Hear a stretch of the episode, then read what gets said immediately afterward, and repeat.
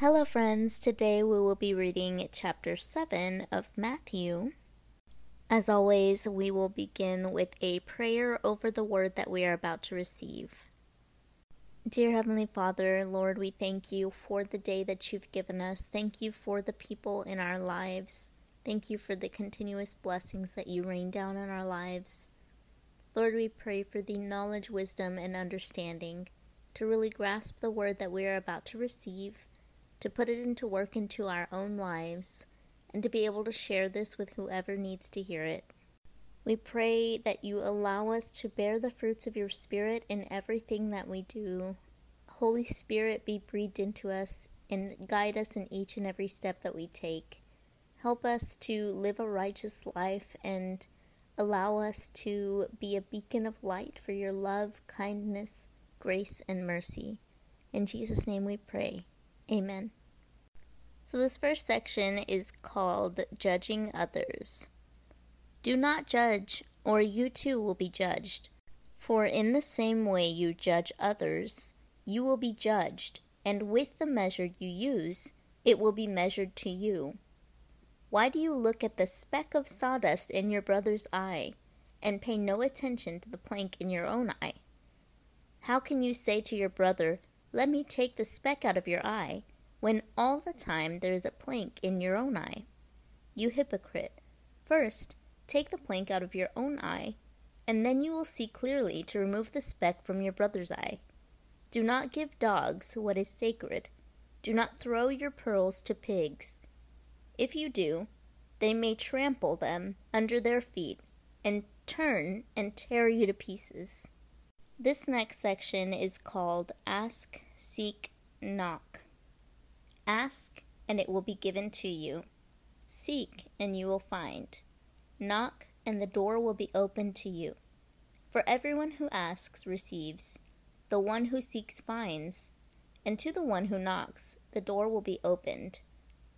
Which of you, if your son asks for bread, will give him a stone? Or if he asks for a fish, will give him a snake?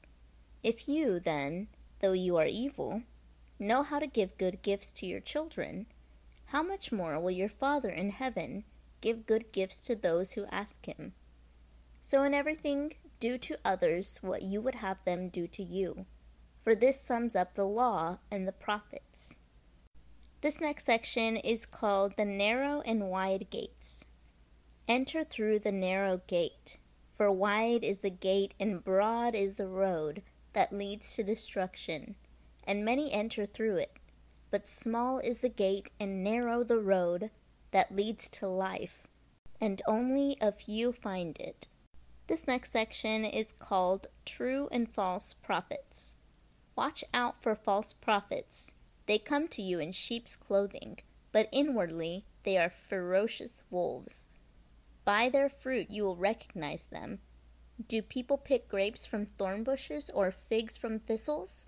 Likewise, every good tree bears good fruit, but a bad tree bears bad fruit.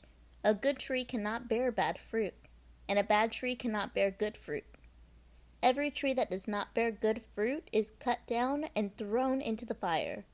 Thus, by their fruit, you will recognize them. This next section is called True and False Disciples. Not everyone who says to me, Lord, Lord, will enter the kingdom of heaven, but only the one who does the will of my Father who is in heaven. Many will say to me on that day, Lord, Lord, did we not prophesy in your name, and in your name drive out demons, and in your name perform many miracles? Then I will tell them plainly, I never knew you. Away from me, you evil doers. This last section is called The Wise and Foolish Builders. Therefore, everyone who hears these words of mine and puts them into practice is like a wise man who built his house on the rock. The rain came down, the streams rose, and the winds blew and beat against that house. Yet it did not fall, because it had its foundation on the rock. But everyone who hears these words of mine and does not put them into practice is like a foolish man who built his house on sand.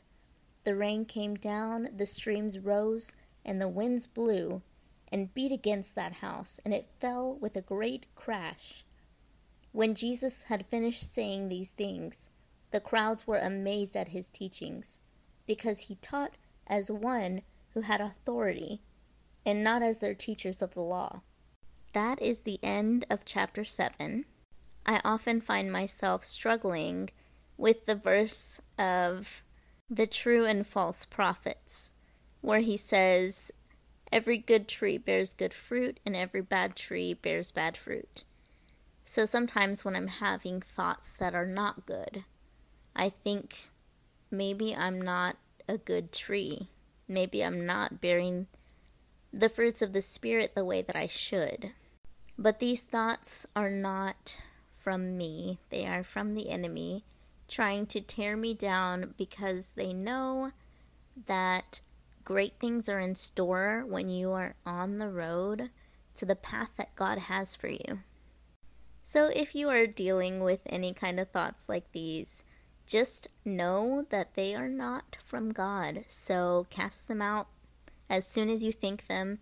Pray to God and say, Please just take these thoughts out of my head and think of some really good verses to help you combat this. I hope that everybody enjoyed the message for today, and till next time.